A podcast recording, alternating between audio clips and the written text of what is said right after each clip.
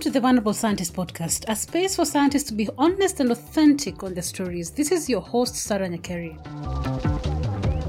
Here is the second episode of a new series where we are letting Kenyans give their views on the recent GMO ban being lifted after a cabinet meeting on October 3rd, which was chaired by the Kenyan President William Ruto, who happens to be a scientist with a PhD in ecology. This comes after a 10 year ban by a previous public health minister.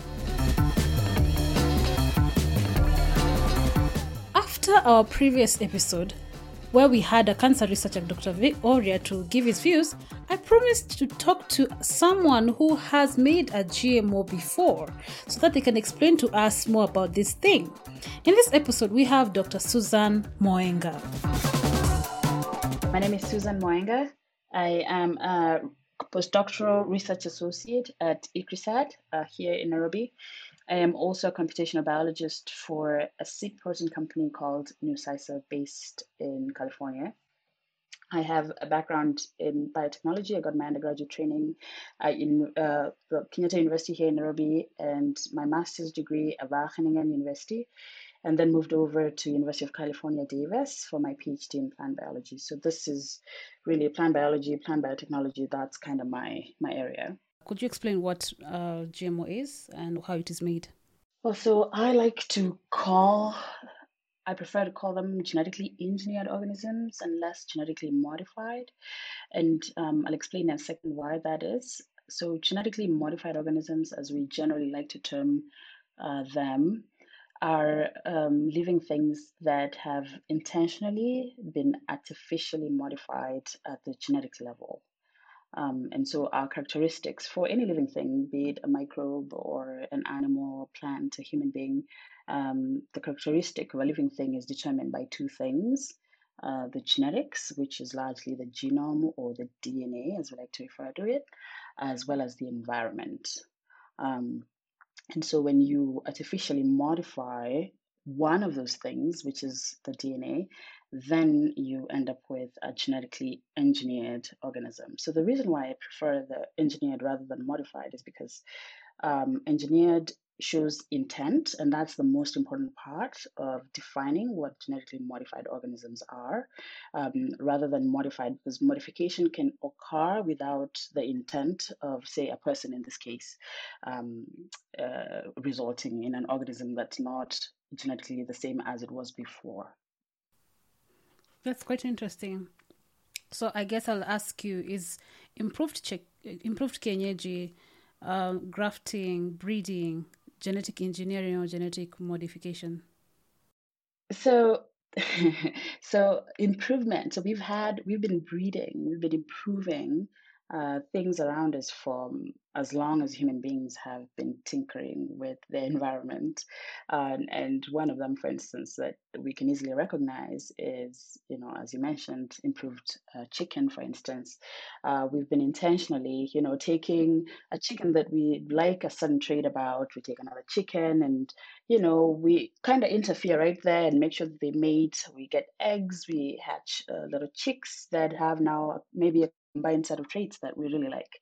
Now, while we are tinkering with that process, which is similar to, to grafting, so you know perhaps we like uh, the fact that um, a certain plant is able to take up water really, really well, but then we are not really interested in the product of its above ground biomass. And so what we think is, oh well, what if I went in and I took advantage of that root system and I put in something? Maybe I want oranges, so I go, I take um, a lemon uh, trunk and I graft an orange on top of it. So I'm utilizing the, root or the root system, uh, but then the product on at the top is quite different from what originally it was intended. So there's tinkering there, yes, indeed, but it's not happening at the molecular level. So we call this this is still within conventional breeding. Um, and so that's slightly different. So that's why modification is a bit of a a misnomer in a way because you know modification essentially means that yeah okay well there may be tinkering you may be intentional uh, but it's not necessarily being engineered. It's not at the molecular level being engineered and that really is the distinct difference between conventional breeding versus um, this molecularly enabled kind of uh, genetic modification. So the ones that we're talking about right here the GMOs that were banned were from the molecular level Yes, so the ones that we're addressing today, this is at the molecular level. So the way that we get to this um, genetically engineered organisms is that we go in, um, we even without necessarily having figured out the whole uh, the whole expanse or the spectrum of the whole genome, we can go in and insert a piece of DNA whose whose function perhaps we really very well understand, and that could be because of its source. It could be coming from another plant that has a characteristic we like, like disease resistance, and we insert that DNA into the target organism, and then hopefully we do get the treat that we're looking for, the treat that we have borrowed from another another organism. So that's what we refer to as genetically modified organisms or uh, genetically engineered organisms would be the ones where at the molecular level we've gone in and inserted a foreign piece of DNA that is not inherent to that particular target. Is there a danger to pick genes from another, like for example, an animal and putting them into a plant, or from a bacteria and putting them into a plant, or uh, is it safer to put it from, to get it from a similar plant to another plant, for example? Right. So that's a really important question because I think this is where a lot of people struggle with. Um, is it dangerous? So my, you know, off the bat answer would be, well, no. Uh, and part of that is because even in nature, this we call it horizontal gene transfer when when there's gene flow happening across organisms that are not close genetically speaking. And, and so, just very quickly, there's a paper that came out recently of um, scientists that found a whole range of genes, like 50 of them, of plant DNA, plant plant um, specific or genes or genes that are really distinctly known to be uh, um, a plant kind or plant type that were found in insects that tend to live on plants or survive on plants. And so nature by itself has allowed for this kinds of uh, processes to occur um, and somehow it it helps the organisms that are participating in this exchange of, of, of, genetic material to, to be even fitter than their counterparts that exist within that environment. So it's difficult to really say is it dangerous? Because you know what is a reference right um, if it's already naturally occurring and what we're doing is now learning from nature. So we're going in and saying well, well, if this is happening already in nature like some bacteria were already transferring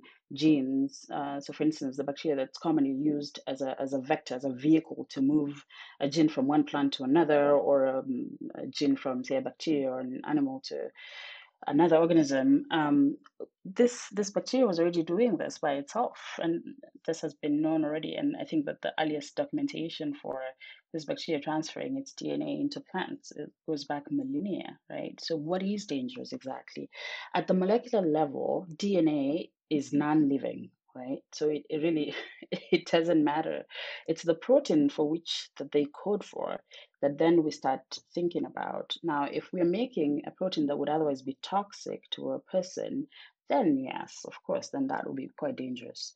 Um, and that, I mean, of course, then we come back to the table as to what's the interest, what's the purpose of that uh, of that particular um, experiment of of transferring a toxic, or rather, gene that's um, coding for a toxic protein into a plant, and you know toxic for whom? For the consumer or not? But dna itself whether it's coming from an animal whether it's coming from bacteria dna itself i mean it's not toxic. It's just it's molecular material. It's all over. It's everywhere right? So have you ever made a gmo yes i have. Do you want to talk more about it in brief sure.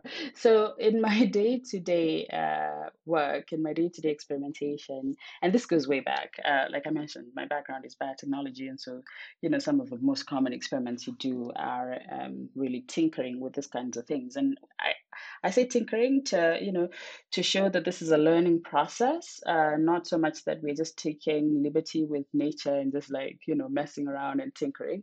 Um, uh, so, we we learn so for instance in my doing my master's degree i i studied two different uh, plant systems that have they're, they're genetically they're quite similar um, and they're both trees so they're not really things that we consume as food but they're very similar on every other aspect but there's a very important aspect that they distinctly uh, differ and that's the capacity to to fix nitrogen for themselves. So essentially make food for themselves. So when farmers go to the garden, one of the things that we are always crying about is fertilizer.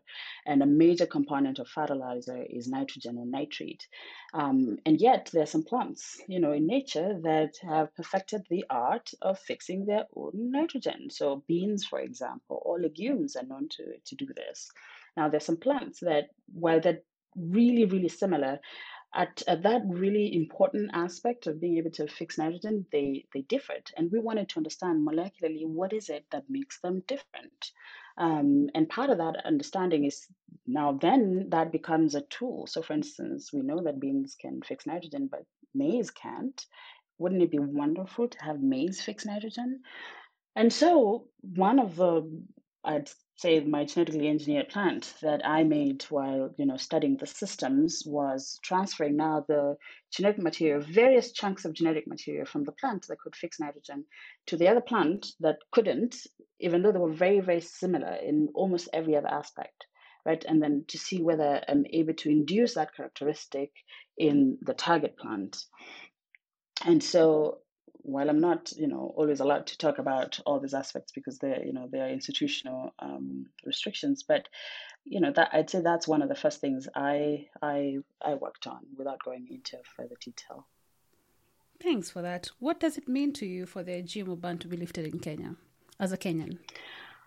Right.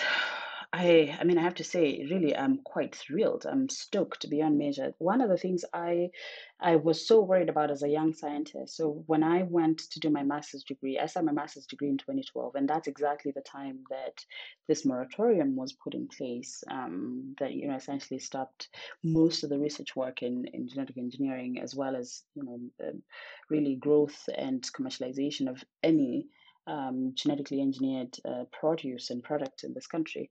I mean, I was just so that was very disappointing because uh, you know, as a young scientist, you're essentially your view of the world is really just like the world is your oyster. You're going to experiment with all the things possible. You're going to query your environment. You're going to build systems that are resilient, uh, that can help your farming community, that can uh, can help your innovators come up with really interesting things for whether they're, they're, they're solving problems in nutrition or you know, resilience to climate change, uh, disease resistance for both our livestock and, and our crops. And then all of a sudden, you know there was a ban and i thought oh well this is the end of it so you know like what does you know what what opportunities then are there for people like me who are really curious about you know molecular biology and the tools the really fantastic tools that we could get uh, to help us enhance our environment and our food production um, system. So when this was lifted a couple of days ago, I thought, wow, this is such a gift. This is a gift not just to scientists like myself, but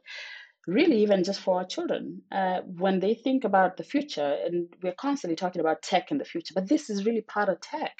I think that it's important that we don't limit the conversation to just food. I think that there are so many other opportunities. Imagine the things that I would I was describing earlier about, you know, moving DNA from one organism because it has a trait that we like to another, we could be making products for our own consumption or even for export that contain material that naturally they don't. But now they, you know, once we move uh, that DNA material into the target organisms, it could be bacteria.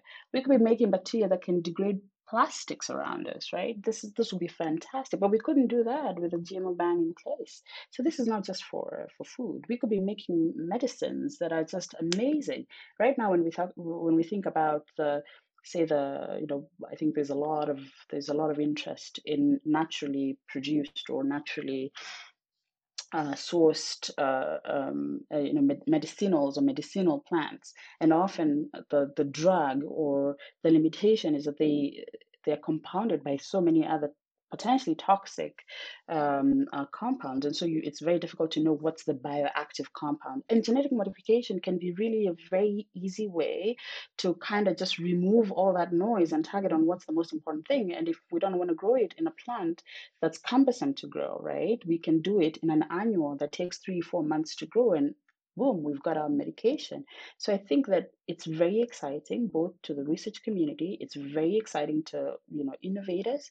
It's very, very exciting for our markets. Now we can open our markets as well. We're not just, you know, we're not just limited to, oh, we can only export organic material because that's the only stuff that we grow. We can now be exporting to, you know, to markets that are ready for genetically engineered uh, foods as well. So I, I'd say I really am quite super, super stoked that this ban has been lifted. What message do you have to an anti GMO? I, you know, I've listened to several arguments, and this is like for years, right? Because you you've got to learn this, and I think that at the beginning, when you're beginning to learn about genetic modification or engineering, it can be a very scary aspect, especially when it has to do with things that are very core to the human existence, like food and our food systems. So I understand the fear. I understand the fear very much, and and some of the the arguments or some of the the you know the talking points that you hear quite often um, are actually away from the science itself. So they're about the social dynamics. So once you understand, like you know, our local government, you know, you know how how how sure are we that we're going to be safe? And that safety includes you know our own um, farming systems. How safe are they going to be from this foreign conglomerates that could essentially come and you know wipe out our our, our variety of you know seeds that are available to farmers? And those are legitimate concerns but those are policy questions and those are not scientific questions. And i think that a lot of people are, are mistakenly conflating those two things. So i understand concerns that have to do with the environment, the ecosystem. You know, you know, what if this, you know, we develop, for instance, a, a corn seed that's just superb. You know, it has great yield. It grows really fast. It is disease resistant. You know, there's no such thing as fall armyworm because it's you know pest resistant, and all the wonderful things that you can envision in your in your maize plant. But then you know, if we develop something like this, essentially every farmer would want it. I can't imagine a farmer who wouldn't want it.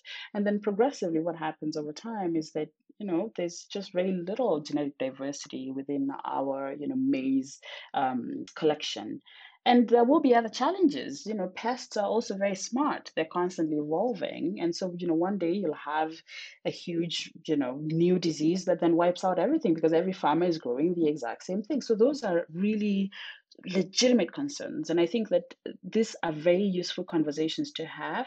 But I think it's important to separate those concerns from uh, are we worried about the technology? And if I'm worried about the technology, is it because I don't understand the technology? And if that's the case, where do I get the information? Well, am I worried about the implementation and perhaps the impact it will have on the environment and our biodiversity? And if that's the case, what kind of steps do we need to take as a country and how do we protect our own biodiversity? What are the entities that are, um, you know, tasked with ensuring that, you know, regardless of what's being developed, we at minimum are keeping, we have this in situ collections or we have the seed collections that ensure that, you know, we still have that biodiversity that's represented.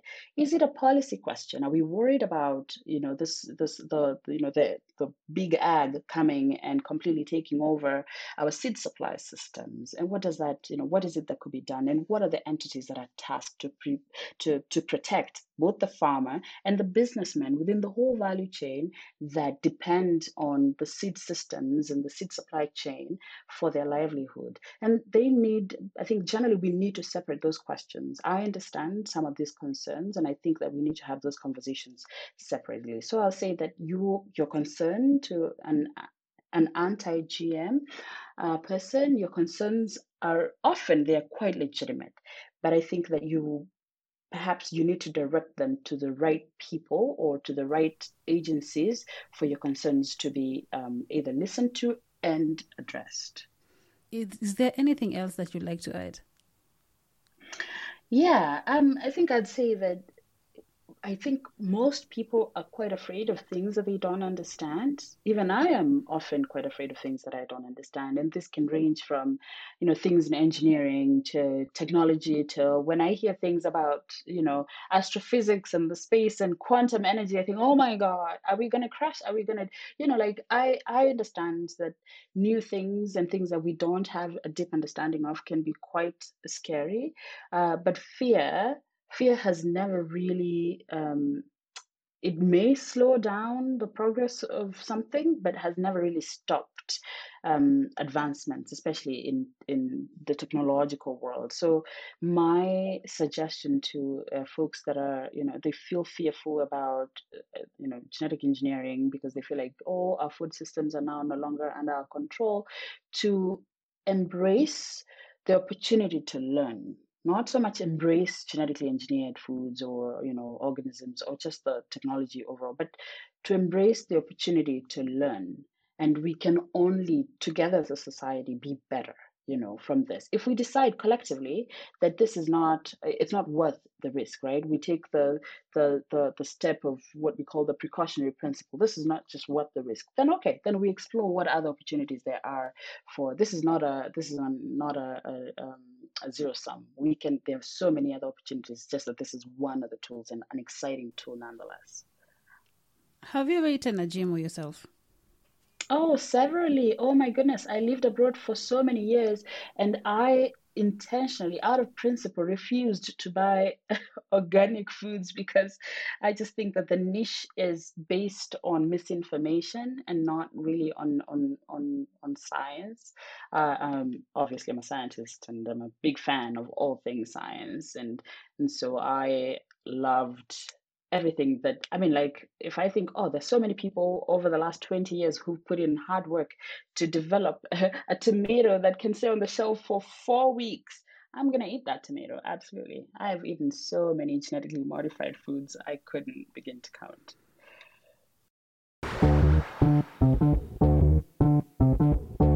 That's Susan for you. Do you have a question, comment about what she just said? Tag us on social media at TV Scientist Pod or The Vulnerable Scientist. In the following episodes, you will hear voices from typical scientists, uh, Kenyans, farmers, and even someone who has been a GMO regulator for a very long period of time here in Kenya. Stick with us to hear from those people. To support or learn more about this show, go to thevulnerablescientist.com and you can see how you can be part of us. Till next time, goodbye.